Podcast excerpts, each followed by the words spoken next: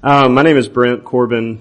Uh, that's my dad Dale, my mom Debbie, and I grew up here in this church uh, for many, many years until I was 18. Um, so this church raised me. It's uh, it's like that Miranda Lambert song, "The House That Raised Me." Uh, that's how I feel about this church and about so many of you who I get to see periodically, not super often because we have a gaggle of children that keep us busy in Tulsa. Um, what Brad asked me to do is for a few minutes share about uh, what we're doing right now in ministry and what is kind of coming next for us in ministry. And um, so let me just kind of jump in there, and then I'll kind of I'll pray for us, and we'll transition more into the looking at God's word and what we're actually here for this morning. So for the last uh, for the last eight years, uh, Sarah and I have been serving with a ministry called RUF at the University of Tulsa. RUF stands for Reformed University Fellowship um, and we are a campus ministry of of a conservative Presbyterian denomination. Uh, conservative, not politically per se, but theologically conservative. We line up with TBF on the lion's share of everything. And so, what you would hear here and study here on a Sunday morning is largely what we're teaching to college students at the University of Tulsa uh, throughout the week. So. Um, we've been there for eight years, and I'm just going to tell you a little bit about RUF and, and what it is, a little bit about what I've been doing for the last eight years there, and then a little bit about what's coming. So, uh, the vision of RUF is is not inventive. We're not trying to reimagine what college ministry looks like, but there are a few distinctives that help us kind of get our identity on campus. We're trying to reach students with the gospel and equip them to serve uh, to serve the Lord in all of life, primarily through local churches. And so as we are on campus, uh, meeting with college students, leading small groups, training up leaders, student leaders to then go lead small groups in their apartments or in their dorms or with their football team or whatever it may be. Um, we are doing all of those things toward the end that they don't just walk away from college saying, oh man, RUF was great. I had this amazing four year experience. And then they go off and don't know what to do after that. What we're trying to do is to really equip them and get into the fabric of their lives thinking that this four years is a little bit of a, it's a microcosm for what the rest of life looks like. That we want to figure out how to uh, get college students to see that the Lord has gifted them uniquely with, with gifts and abilities that they can take from these four years in college and then move in more substantially after college into a local church um, and, and use those gifts to serve the body and to reach out to the world in that way. So, not trying to reinvent the wheel, it's the, it's the Great Commission, right? It's the Great Commission. We are not a church on campus, but we're an extension of the church there uh, doing this work. A few of the distinctives of that um, are that all of the campus ministers, RUF exists on about 160 campuses across the country, and now five of them internationally. Um, one of the distinctives is that all the campus ministers have been to seminary, um, have have spent years training for ministry, and there's a lot of reasons for that. But one of the least of which is uh, not the least of which is that college students are asking real questions. Um, high school students are asking real questions. So imagine that in that next phase of life when they have autonomy, they're out from under mom and dad, and they're making decisions for the first time. Well, some of them on their own for the first time. Um, man, they come and, and it is the gamut of life. And we are there holding out Jesus as really the only means to true and deep life.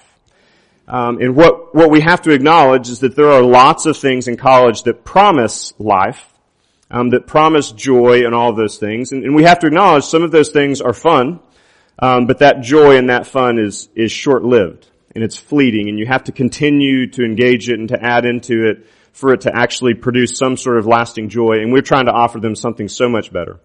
Um, the gospel of Jesus that becomes in them a spring of living water. Um, it doesn't have to continue to, to be renewed. It itself takes on a life of its own as the Spirit indwells them. So um, we serve alongside local churches uh, to try to carry out this mission. How do we do this? Uh, three kind of main aspects: reaching, equipping, and serving. Reaching is obviously kind of the evangelistic aspect of that. Um, we think of ourselves both as a rest stop for weary Christians, and I, I would probably put Christians there kind of in air quotes. There's a lot of people who come to college having grown up in the church and Um, and, and many of them are Christians. But as I mentioned a second ago, some of them are really starting to grapple with the claims of Christianity on their own for the first time. And so, uh, we aren't there trying to convince them they're not Christians so that we can then evangelize them and notch our belt as getting conversions. That's not what we're doing. But what we do is we encourage them to ask the big questions. We, we encourage them to really delve into the substance of what they say they believe so that their faith, if indeed it is true and authentic, it can test the trials, it can, uh, it can be sustained through the trials of life that no doubt are coming. And so we're there kind of as a rest stop for the Christians to come and reboot, ask the hard questions. And also we are there for people who are skeptical, for people on the college campus who, uh, you know, maybe for some reason in their past, maybe through bad experience with family or whatever, that they come in kind of hardened and jaded against the idea of Christianity or the church or whatever it may be. Um, if they will give us an ear, if they'll give us entrance into their lives, usually through the course of playing basketball with them at the gym or working out with them or playing ultimate frisbee or just sitting down and having coffee, um, we're going to try to engage them and let them ask all their questions and bring all of their frustrations. And you got to listen to it. You establish those relationships, and it has been amazing. Um, it's it's amazing that college students. I think we sometimes we get the the idea that they're just all jaded and they don't care about they don't care about organized religion at all. That is not true at all. What they don't have time for are placards and billboards and people who are holding up signs and thinking that's what Christianity is. They don't have time for that. I, I would think most of us don't either. Um, what they want is some sort of relational dynamic where they can engage their questions and have them answered and, and, at least have a chance to ask them. And I mean, just last week, I, I took a guy and he doesn't even like coffee, but I love coffee. So we went and, and got coffee at this fancy little coffee shop in Tulsa and we walked around downtown for about two hours. And, and I've been meeting with him for three years. And, and for two hours, he just kept asking me questions. We're three years into this relationship and he's still asking me questions about this. And I'm challenging him. I'm challenging his worldview on where he thinks life is going to be found and all of this stuff. And it's real. I don't, I don't know what the Lord's going to do with him. Um, it seems that there are some real kind of movements in his life, but uh, I'm not, I don't have x-ray pastor goggles. I can't see what's happening in there. Um, the Lord knows and I'm going to trust Him with that. But again, college students are curious. They're not all hardened and jaded like maybe the media would make us think or things like that. What they, what they very much enjoy is relational interaction, um, particularly when you have a little bit of gray hair on the side of your head. Um, that doesn't scare them off. There's something in the Bible about there being wisdom there, but I don't know we have an equipping aspect of what we do. We're, we're into making disciples. We're trying to train up and build up students in their faith. And we do that through a lot of means. Uh, on Tuesday mornings, I have a group of student leaders. There's uh, 33 of them this semester. And I'm just, I'm equipping them. I'm giving them apologetic resources. We're reading through kind of uh, articles. Sometimes they're in secular media and we're trying to diagnose what's going on there and, and what's happening. Sometimes they're just bread and butter Christianity and I'm, I'm training them up in the foundations of the faith. Other things are kind of how we do this relational evangelism thing. There's lots of different equipping aspects to this. And then serving. I'm trying, uh, I, me and the staff, along the way, we're trying to equip students to see the gifts that God has given them, uh, and how they can use them not just for these four years in college, but beyond that. And we, we very much teach them that being in ministry is no more of a holy calling uh, than being an engineer or an architect or a teacher or a stay-at-home mom or whatever. That each of those things have particular gifts and particular um, benefits to the broader kingdom and also to the culture. So we're not anti-culture. We're trying to enter into culture to redeem it because we think Jesus is in the business of redeeming all things. So we're trying to get them back into the world and not just in a retreatist mindset. We do large group Bible study where I will teach. We'll have music. It kind of looks like a, a church service, but it's not a church service. It lasts about an hour. That's on Wednesday nights. Um, I record those. If, if any of you are super bored and you ever want to listen, you can just uh, get in your Apple Podcasts and type in RUF Tulsa or put my name in there. Again, uh, discretion advised for quality. Uh, small groups, we have, uh, I lead a few small groups, our, our interns lead a few small groups, and this semester we have 11 student-led small groups. Um, I've equipped these leaders, they're in their apartments, in their sorority and fraternities, they're leading small groups with their friends. And that is super encouraging because um, if you think that that I get access into their lives, what happens when their peers sit down with them? They get all the access. It's unfiltered. And so we think that is crucial to the mission going forward. And then one-on-ones, uh, we will sit down with students and, like I said, have coffee, go on walks, have lunch, um, and we'll meet them where they are. Some of that's evangelism, some of that's discipleship, some of that is counseling through crisis. Um, there's all kinds of stuff there, and then we have a lot of fun uh, because turns out Christians of all people should have the most fun. We have the most reason to have fun. Uh, the world has hijacked our view on joy. Um, the next role that I'm moving into with RUF, so this is my last semester on campus at the University of Tulsa. Um, I've been asked to, to be what's called an, an, area coordinator with RUF. And what that means is that um, I will be overseeing uh, the works, the, the campus works on 16 different schools um, in kind of this region of the country. I'll show you the region in just a little bit. But the purpose of an area coordinator is right there on the screen to strengthen the church through the cultivation of healthy campus ministers and therefore healthy campus ministries. And there's three kind of roles within that. A shepherd, so I'm doing a lot of pastoring of the campus ministers, those who are on campus. Um, I'm training them, co- coaching them. That word gets thrown around a lot in our day. It's kind of a weird word. Um, and then a consultant, and that's an even weirder word, and I'll explain that in a second. So as a shepherd, um, I'm committed to the ongoing personal and spiritual formation um, of the campus ministers and their families. So each semester during the school year, uh, I will make visits to all of these 16 campuses. I'll spend a day or two with the campus minister, with his wife, with their family, and think of me as, as a pastor to the pastors. And um, we we really believe that in ministry, it's very possible to feel isolated, particularly in some uh, college campuses where you may not have a robust local church system um, kind of that, that gets what you're doing super well. And so we want to make sure that we're not sending families out there to just go die on the vine. We're trying to support them and encourage them and equip them and pastor them as best we can. And so we've had someone visiting us for the last eight years every semester, and that's what I'll be doing now.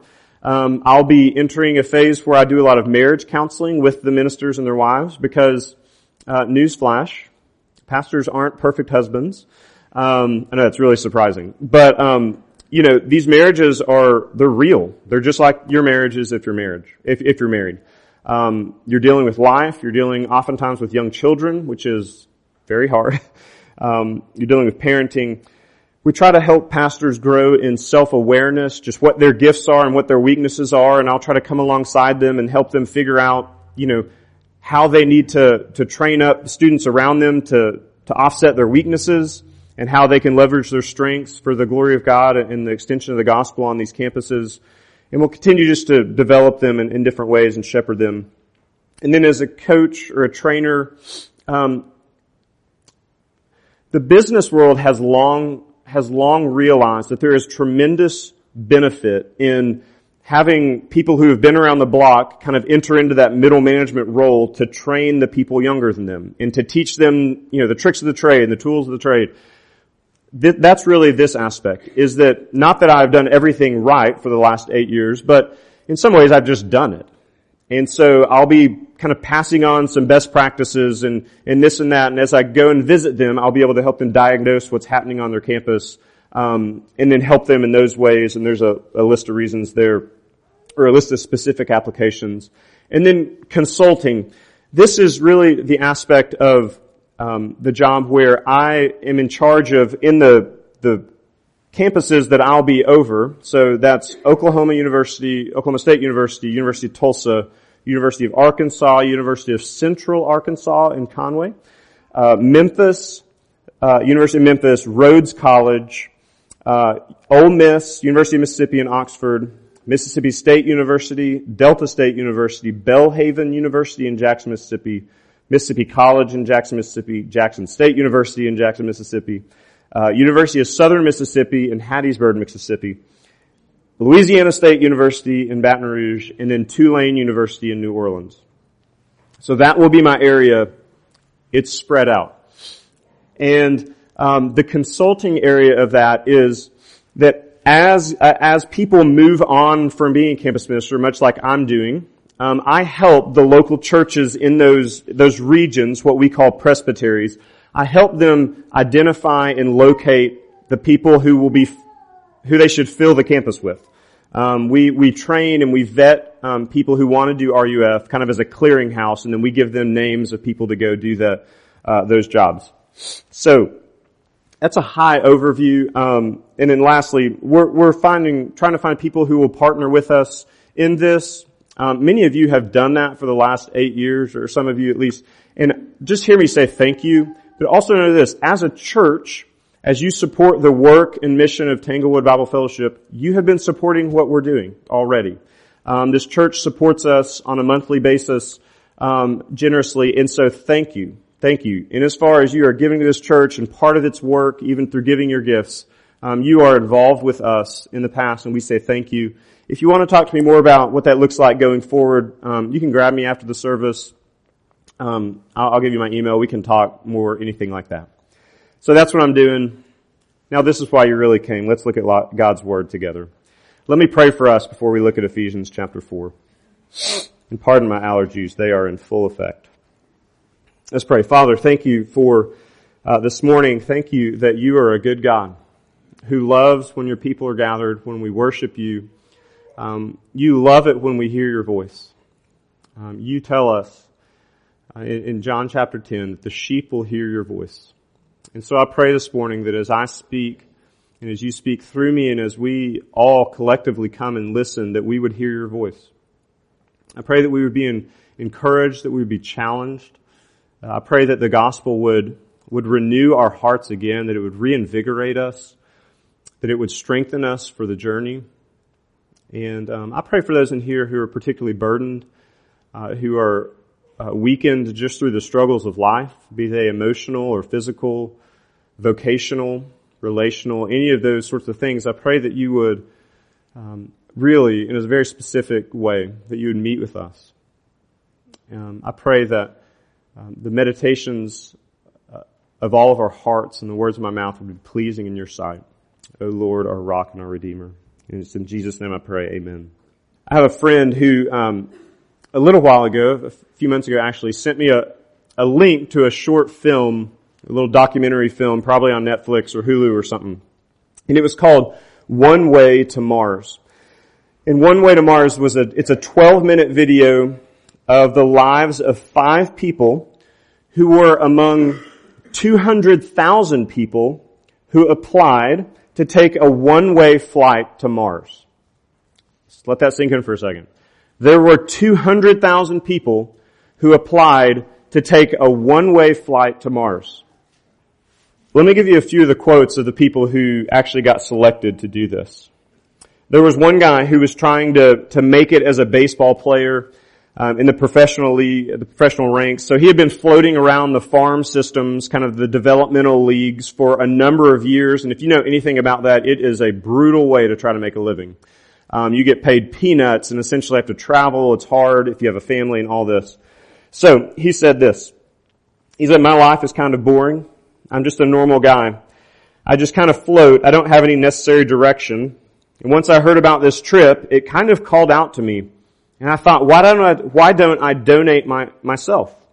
And then he laughs and he says, I totally see it as a voluntary do- donation to something bigger than myself, something historic even. Here's something which is a T in the road in making this decision, which I would say impacts everybody's life, is something I want to do. There's another guy, the film, who the film portrayed as kind of a, a loner figure who he would just go to work and, and come home and sit in front of his TV or play video games and really in all, uh, on all accounts, a loner. And he said this, he said, I want to go to Mars because it would give me another purpose for living. In a way, it would renew my purpose. I would have a greater use of myself for the rest of humankind. And then there was a guy who was a beekeeper. Got any beekeepers in the room? Great. One. There we go. Katie Davis. Katie, you do everything. I'm just, I saw eggs in there. you keep chickens and bees. Um, anyway, the beekeeper said, it's the fact that we're trying something and that I would be remembered. That's three of the five. I'll get to one of the other ones in a minute. What's interesting about those comments and really the others too is it gets at the reality that at some point in our life, for many of you, it's happened multiple times to this point. Some of you are starting to ask these questions. You do look yourself in the mirror or you lay your head on the pillow or as you're driving down the road, you ask those bigger questions. What am I doing? What's my life about? What am I here for? Am I living for anything that really matters? And one of the, one of the things that this film kind of exploits and you see is that people are constantly kind of touching on those questions. I want to be remembered. I'm looking for a new purpose. I want to give myself to something bigger than myself. Through this ridiculous, what I think is ridiculous avenue of a one-way flight to Mars, it touches at some, some of those most basic existential searching questions that everyone asks. What am I doing? Who am I? A few weeks ago when I mentioned to Brad that I was going to preach on this passage from Ephesians chapter 4, he said, oh great, that's one of our core passages here at Tanglewood. And then I got nervous because I thought, gosh, I don't want to like derail the ship and say something that's not core to TBF. Um, so if that happens, just strike it from the record. Um, but the more I looked at this passage, it's just hard to do that. Because Paul, the apostle Paul is so straightforward in this passage, it's almost impossible to mess it up. I'll try my best, but it is almost impossible to deviate from the main message that he's getting him. And, and in this passage, in no uncertain terms, he's, he's saying this and he's offering this. He's saying that if you are in Christ, if you have committed yourself to Christ, if Christ has committed himself to you, then that gives you purpose. Then that defines what your life is about. That gives you a reason for living. It is the something bigger than yourself. It is the anchor point of your life. It is your everything.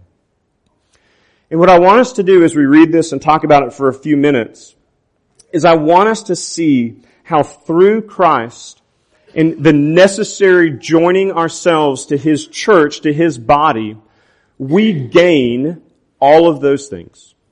The mooring for our ship, we gain the direction for our life, the anchor for our souls, however it is you want to say it. We get all of those things, and I would suggest in a way that you will not find them anywhere else in the world. Not even on a one-way trip to Mars. So this is God's Word beginning in verse 1. I'm going to read verses 1 through 6 through, just for a little bit of context, but mainly looking at verses 7 through 16. This is the apostle Paul speaking as God's mouthpiece It says, I therefore, a prisoner for the Lord, urge you to walk in a manner worthy of the calling to which you've been called, with all humility and gentleness, with patience, bearing with one another in love, eager to maintain the unity of the Spirit and the bond of peace. There is one body and one Spirit, just as you were called to the one hope that belongs to your call. One Lord, one faith, one baptism, one God and Father of all, who is over all and through all and in all. But grace was given to each one of us according to the measure of Christ's gift. Therefore it says, when he ascended on high, he led a host of captives and gave gifts to men. Parenthetical statement here by Paul. In saying he ascended, what does it mean but that he had also descended into the lower regions, the earth? He who descended is the one who also ascended far above all the heavens that he might fill all things. Verse 11, and he gave the apostles, the prophets, the evangelists, the shepherds, and the teachers to equip the saints for the work of ministry, for the building up of the body of Christ, until we all attain to the unity of the faith and of the knowledge of the Son of God to mature manhood, to the measure of the stature of the fullness of Christ, so that we may no longer be children, tossed to and fro by the waves and carried about by every wind of doctrine, by human cunning, by craftiness and deceitful schemes. Rather, Speaking the truth in love, we are to grow up in every way into Him who is the head, into Christ, from whom the whole body, joined and held together by every joint with which it is equipped, when each part is working properly, makes the body grow so that it builds itself up in love. This is God's word for God's people. The word that the apostle Paul uses throughout the book of Ephesians, and Brad, I'm sure has talked about this before, but um, hey, we're people, we forget things, so here we go. The word that Paul uses when he talks about the church is the word ecclesia or ecclesia, which literal translation of that, it just means the called out ones. Those who have been called out from the broader humanity to be a specific uh, agents and ambassadors for God in His kingdom. We are called out as a distinct people. And so, as that happens, and as we are called out, he is saying that we are called out from that that ambiguous, eventual, lifeless mission that the world is embracing. We are called out to this new mission that is life-giving, that becomes a self-replicating gene as the Holy Spirit indwells us. We are called out from that mission. We are called into this new mission of God that is enacted through the church, Jesus' body. And so as we're called out, we're called into something else. We're called away from a lifestyle and a worldview that, that says it's about us and it's about self-promotion and about self-protection and about self-evaluation and about self-everything. And we're called into a way of living that is inherently and necessarily focused on giving ourselves away for the glory of God and for the good of others. So we're called out of that and into this. Verses 1 through 6, which we won't focus on, Paul's just setting up how when that happens, when those called out people begin to do this, that it unifies us in a very particular way. In, in ways where it doesn't, we're called to work on that so that we will be unified in mission as we impact the world with the gospel and as we build up one another in the faith. But in verses 7 through 16, it's kind of part B of that. Unity, verses 1 through 6. Part 7, or 7 through 16 is part B, and it is mission. It's what do we do as a called out people? How are we called and what are we called to? And there's three things I want us to see. The first is that we are called to generosity. And I'll put the other one up there, but that was not supposed to be there. That's my second point. Get ready for it. called to generosity.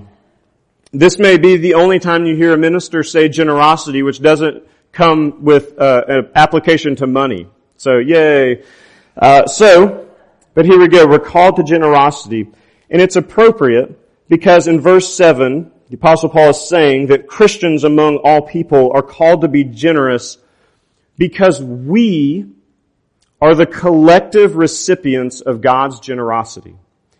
We are the collective recipients of God's generosity that Jesus himself, flowing into verse 8, he has given us gifts.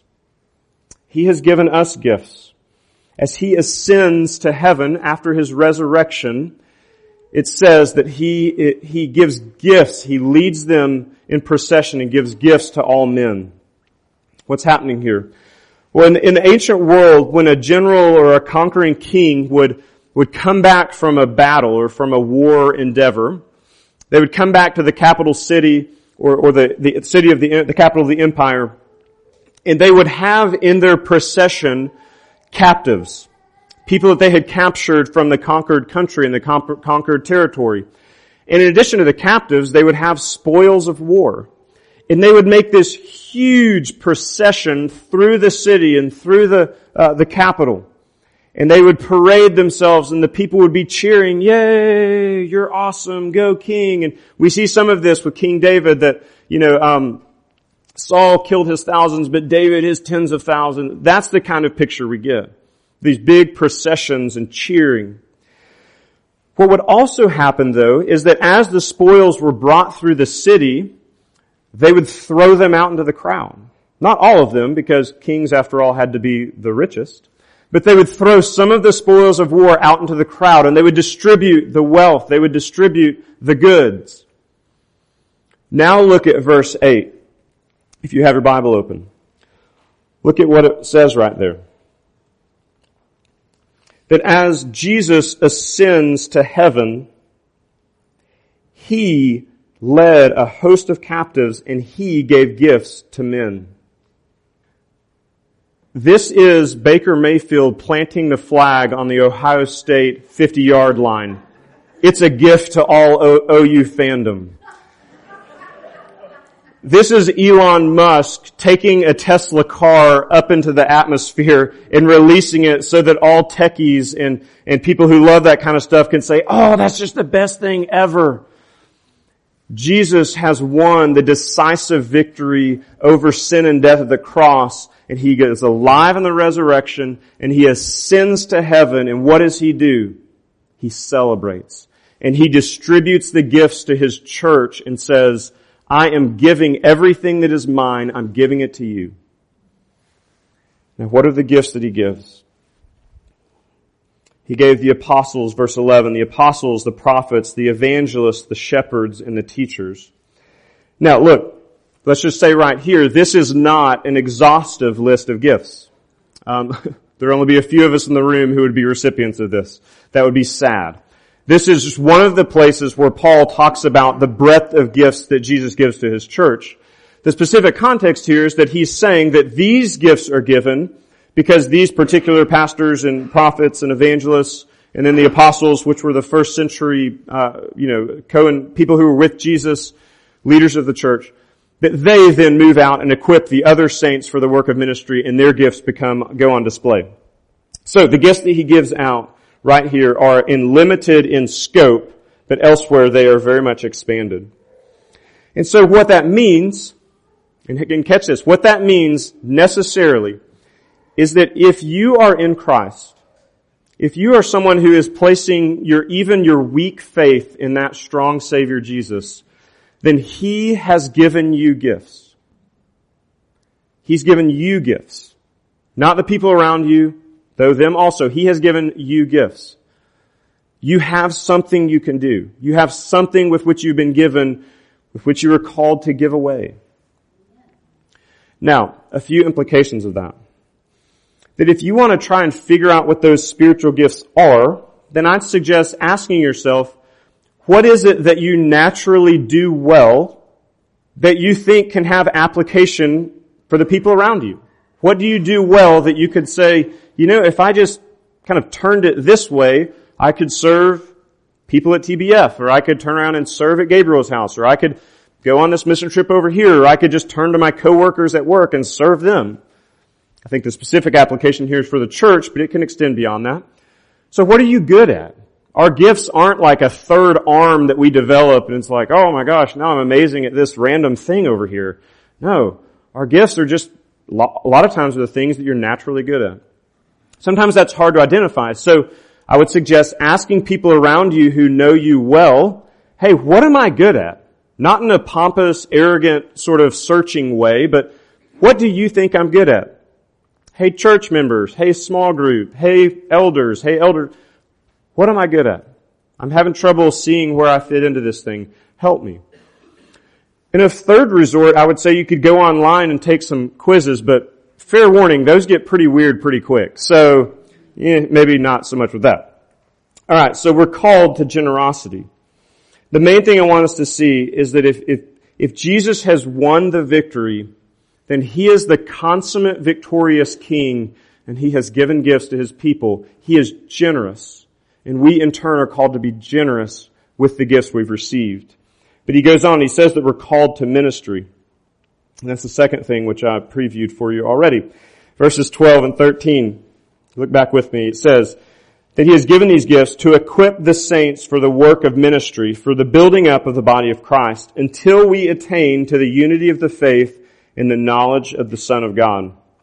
Paul's saying that some, uh, that Jesus gave some people these teaching and preaching gifts so that we can share our particular gifts, the preachers and teachers, with all of you, so that you could be built up and head out into ministry. I know Brad says this ad nauseum here all the time. That it's not just the professional paid Christians who are called to the work of ministry. We are all called to engage in this thing called the mission of God, the Great Commission.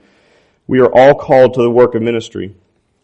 Uh, a few years ago, as I was teaching through the book of Ephesians uh, on campus, I told students that the primary place for them to grow as Christians and to live out the Christian life, is a local church because that's the kind of things I tell college students. It's not a campus ministry. The primary place for them to grow and flourish and live out their calling as disciples of Jesus is in the context of a local church. And the reason that I say that is because Paul, here as a mouthpiece of God, is saying that. and he says that because that the purpose of this is to build up the church because the church together corporately as we bring all of our varied gifts together we are the means by which Jesus is changing and redeeming this world.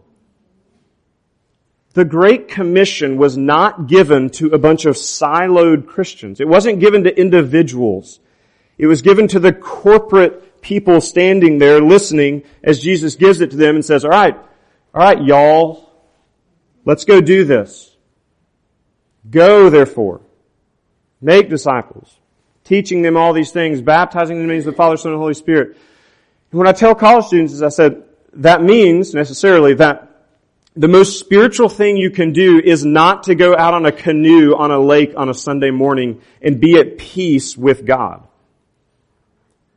It's God's creation and we can enjoy those things rightly, but the most spiritual thing you can do is roll out of bed with your disheveled hair, throw on last night's clothes, and go to that church down the street and go sit there and be a part of that. And even more than that, to in a very meaningfully way join that place. Whether that's through formal membership or not, I'm not into all that stuff right now. Go be a part of it. Take your gifts and join with that place. Because we are all called to ministry and Jesus gives his marching orders to ministry to the church. So, uh, life with Jesus in the woods sounds nice, or with Jesus on the golf course, believe me, that sounds great. It's just not necessarily the biblical prescriptive way that we're going to grow in Christ and serve and advance the mission of God. Okay? So, uh, the implications here for us are these. First is that this is freeing. This is very freeing for us. Because when Paul says that it builds up the body of Christ, that the work of ministry builds up the body of Christ, Elsewhere, he elaborates and says, in effect, that some of you are going to be arms, and some of you will be feet, and some of you will be eyes, and some of you are, are noses, and all these different things. In, in short, he's laboring to say that a human body needs all of these things. And, and we know that intuitively. Some of you uh, don't have all the access of those things anymore, and you feel that. It's a discomfort, it's frustrating, it's annoying. I've been down in my back for the last two weeks, and when you have four small kids, that just means you pray for my wife because it has been awful and I feel it. The human body is meant to work collectively together to carry this out. But here's why this is freeing. Is because it means that you aren't all of them. That you're not everything. You're not the, the eyes and the, and the ears and the nose and the back and the legs and the arm. You're something, but you aren't everything. And for some of you who are just exhausted through doing everything or feeling like the church rests on your shoulders, you need to step back and actually trust Jesus that in letting a few balls drop, some of the people who have been lurking in the shadows here have been waiting to see where they might serve, but because you're doing 12 things, they just haven't been able to see that. And so if you're exhausted, if you're constantly anxious about everything that has to happen in order for this certain thing over here to happen or all these certain things to happen, you can step back and say, I'm an arm.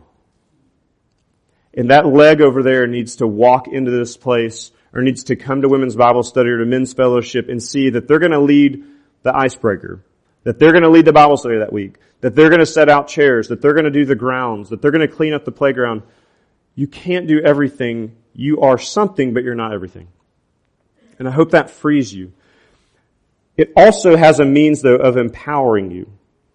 Because not only is the gospel freeing for those of us who overwork and are anxious, but it also p- empowers those of us who, who conceptually know that we have something to give but haven't quite found the application for that.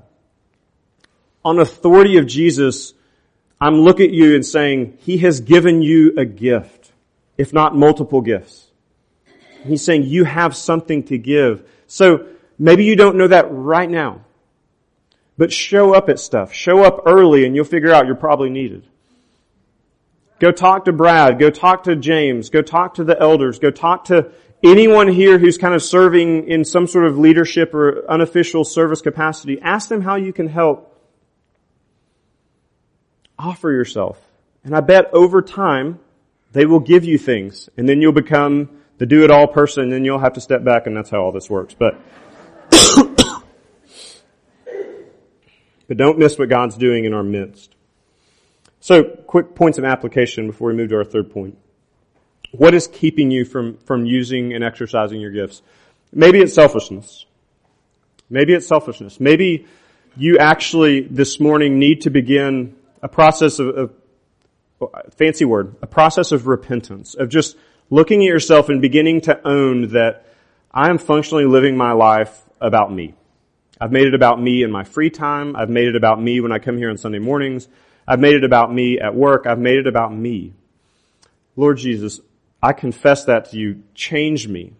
I am to be about you and others. Help me loosen my grip on me so that I can be loosened up for others. Others of you, it's that you need an outlet. Maybe you need to, um, maybe you need to stop dating this church or other churches and finally just marry one. Stop hopping around and looking for one that is everything because that church doesn't exist. It exists in glory when Jesus comes back. Then it'll be awesome and we'll all think it's awesome. But until then, find a church. Find a place. Find a little ministry within this church where you can serve. And just commit yourself to it and go. And it's not going to be awesome. So guess what? Show up and try to make it more awesome. Lastly, maybe you've assumed that the Christian life is about Maybe it's just, you thought it's about doing stuff for God, that it's all about just exercising gifts and being busybody and doing this and that and all that. And I want to invite you to get off of that treadmill and say that that's not Christianity. That God isn't looking at your busyness and saying, that's so impressive. I'm so proud of you. He's saying, why are you doing that? That doesn't make me love you. So hit the stop button on that treadmill and step off to the side and come and see that the life is in Jesus. That your, that your means of being right with God is by being right with Him through Jesus. Confess all of your busy-bodied self-righteousness. Receive the healing and forgiveness that comes in Christ. And then step back onto the treadmill at like 0.1 miles per hour. And figure out, okay, I've got a gift. Where do I use that? Where do I serve? But God is not impressed with your busyness, even though you are, and likely other people are. So we repent of that. And we ask God to heal us and to actually change us. And maybe for the first time, give us joy for being a Christian instead of just exhaustion. Lastly, then this morning, Paul calls us through this passage to maturity. I'm going to read verses 13 through 16 again because they are so good. He says that, that we all attain to the unity of the faith and of the knowledge of the Son of God and we're moved on to mature manhood, to be measured, uh, to the measure of the statue, stature of the fullness of Christ, so that we may no longer be children tossed to and fro by the waves and carried around by every wind of doctrine, by human cunning, by craftiness and de- in deceitful schemes. Rather, speaking the truth in love, we are to grow up in every way into Him who is the head, into Christ, from whom the whole body, joined and held together by every joint with which it is equipped, when each part is working properly, it makes the body grow so that it builds itself up in love. Paul is saying that in the exercising of your gifts in the context of the body of Christ, that is where we mature in our faith. And then he goes on and gives three specific applications of what that maturity looks like. In the first, he says, is a personal maturity in verse 13. He says, you mature in, in manhood or in your stature, right? Womanhood, uh, to the fullness of Christ that by doing that very ordinary, what we might call boring Christian life of committing yourself to a body, by seeking to exercise your gifts, by doing that, Paul says you are going to be matured because that is where I'm at work. By my spirit, I am very much at work in that place and that you will be matured there. And you will grow up in stature into the fullness of Christ. You'll be more kind, more patient, more forgiving, more generous. I think there's a list in the Bible somewhere about the fruit of the Spirit or something. Those things which we all look at and say, oh, wouldn't that be awesome? Yes, it is awesome. And it doesn't happen magically. It happens normatively through the Christian life as you're living in the means that, that God has called you to live in. Doctrinal maturity goes on in verse 14. He says, so that we won't be children, tossed to and fro by the waves and carried around by every wind of doctrine. I think of it like this, what it means to be carried around by all the, the waves and the winds of doctrine. that, this is a, I'm adding this one in, this is for free. That looks like walking into a Lifeway uh, bookstore and saying, okay, I wonder what Bible study I should do. and it's just like you're overwhelmed by the 17,000 options out there. Like that's kind of getting carried around. That's what that feels like.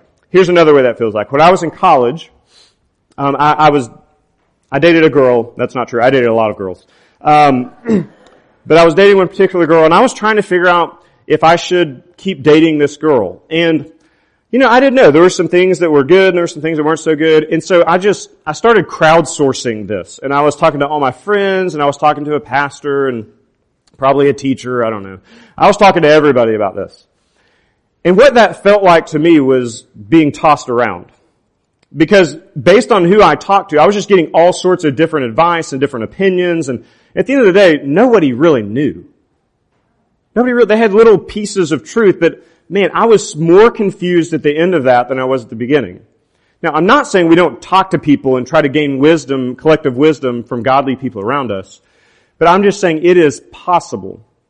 It is possible, doctrinally speaking, because there's so much out there that we just get tossed around to and fro in this whole thing. Here's what I'm getting at.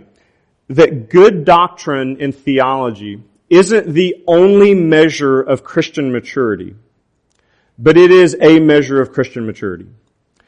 And the more you find yourself kind of in sidebar esoteric beliefs about big things or minor things, the more you at least should hold those things with open hands and say, ah, that may be true, but, but for thousands of years that has not been the consensus of what the church collectively has thought to be true. So, something more toward the middle of like the sure things of the faith. The essentials, we might call them. The Apostles' Creed, the, kind of the boiled down essentials of the faith. That's good doctrine. Now, it's not everything. There are other things to learn in there. But it's possible that we get tossed around, and Paul here is exhorting us to maturity. And, to, and, and I know Brad says this because I heard it for 18 years, just drilled into my head. You major on the majors. If you want to figure out what your life is to be about in Christ, look at the major things and just camp out there. And occasionally maybe take an excursion somewhere else, but you camp out at that campground. And the last thing is relational maturity. There's this aspect of Christian maturity that applies to our relationship, and it's in verse 15 and 16. Paul says that we speak the truth in love. In, in, in Greek, that word literally means we're truthing each other in love. We're, you're truthing each other um, that doctrine and truth are not to be divorced from relationship. Hear that again. Doctrine, good doctrine, and good truths cannot be re- cannot be separated from loving relationships. So if you have orthodoxy, right doctrine, that doesn't flow into orthopraxy, right practice, including loving others, then it's not orthodoxy. That if your right doctrine somehow makes you an ogre or a mean person or someone who's calloused and always infighting, then it ain't right doctrine. Okay? Orthodoxy always leads to orthopraxy. And that's what Paul's getting at right here. In verse 16, he says that when the body is equipped and working properly, it builds itself up in love. There is a huge relational component to Christian maturity. Let me go back one more time to the mission to Mars. Um, the saddest part of me was that there was one guy in there who was married and who had kids. And yet he signed up to take the trip to Mars by himself. Here's what he said. I am pursuing something that's quite selfish. But you know what? If I don't come back, there's just one life that we have. But I guess if my son said, Dad, don't go, then I'd probably have to reconsider maturing in Christ relationally means that you have to understand that you do matter. That your son is sitting there saying, Dad, don't go. That your sons and your friends around you are saying, don't go. Don't move out to the lake on the weekend. Don't go. Don't go move away. Don't go marry the golf course on Sunday mornings. Don't go. We need you here. That your quirks and your funniness and your personality and yes, your burrs and your calluses, be a part of this.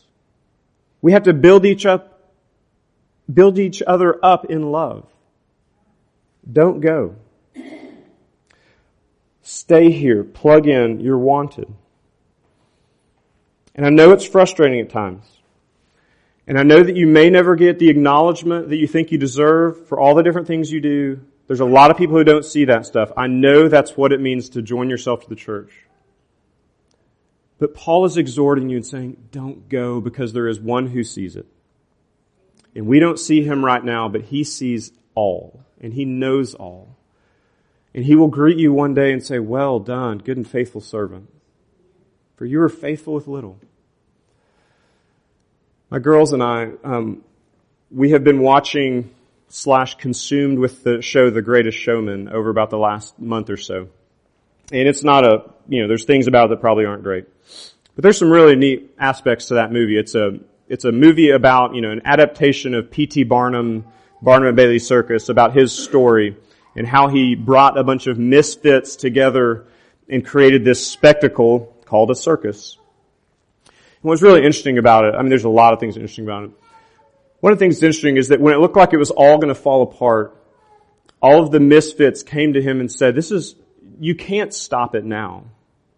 That this is the best thing we've ever had. We're a family. This is the closest to family and acceptance we've ever known. Do you see that? That sometimes we feel like we're misfits. Sometimes we're told that we're misfits. But collectively, we come together and Jesus says, this is family. Even as we look around and we're like, I don't feel like she's my sister or that she's my brother. I don't want him as much. Jesus says, y'all, this is family. This is as good as it gets here on earth. Come be a part of this as a misfit. As someone with all of your oddities and your quirks, come bring yourself to this place week after week, day after day, week after, year after year. Encourage one another, build yourself up in maturity, so that we can then move out into the world and not offer them our placards and our signs, but the love, the family love that we have in here. And I promise it matters. Because year after year, as seniors stand up and tell our younger students at the end of April what mattered to them the most in college, is that they found a group of people that treated each other different than every other person on that campus treated each other. You think you don't have anything to offer, you absolutely do. It's the love of God in Christ which is flowing in you and through you, and it's going to change the world. It is Jesus' plan A. It's what He's doing in and through you. Let me pray for us. Father, we do thank you that, uh, that in your magnificent plan, you sent your son willingly to this world and he willingly came and he suffered the atrocities of this life. He was put to an excruciating death, suffered, died, he was buried, Father, and then you raised him from the dead. And in a week, we're going to acknowledge that and celebrate it in a very unique way, but we do it again this morning. We thank you for the resurrection. And we thank you for the ascension, and we thank you for the gifting of your church. You've given us a place in it. You've called us out to be a unique people to love one another against all odds, against all our oddities. Father, you've called us to go out into the world with this love. And the world may think we're weird, and that's fine. But let us be weird people who love one another and who love others. For your glory, for our good, and for the world to be changed. We pray in Jesus' name. Amen.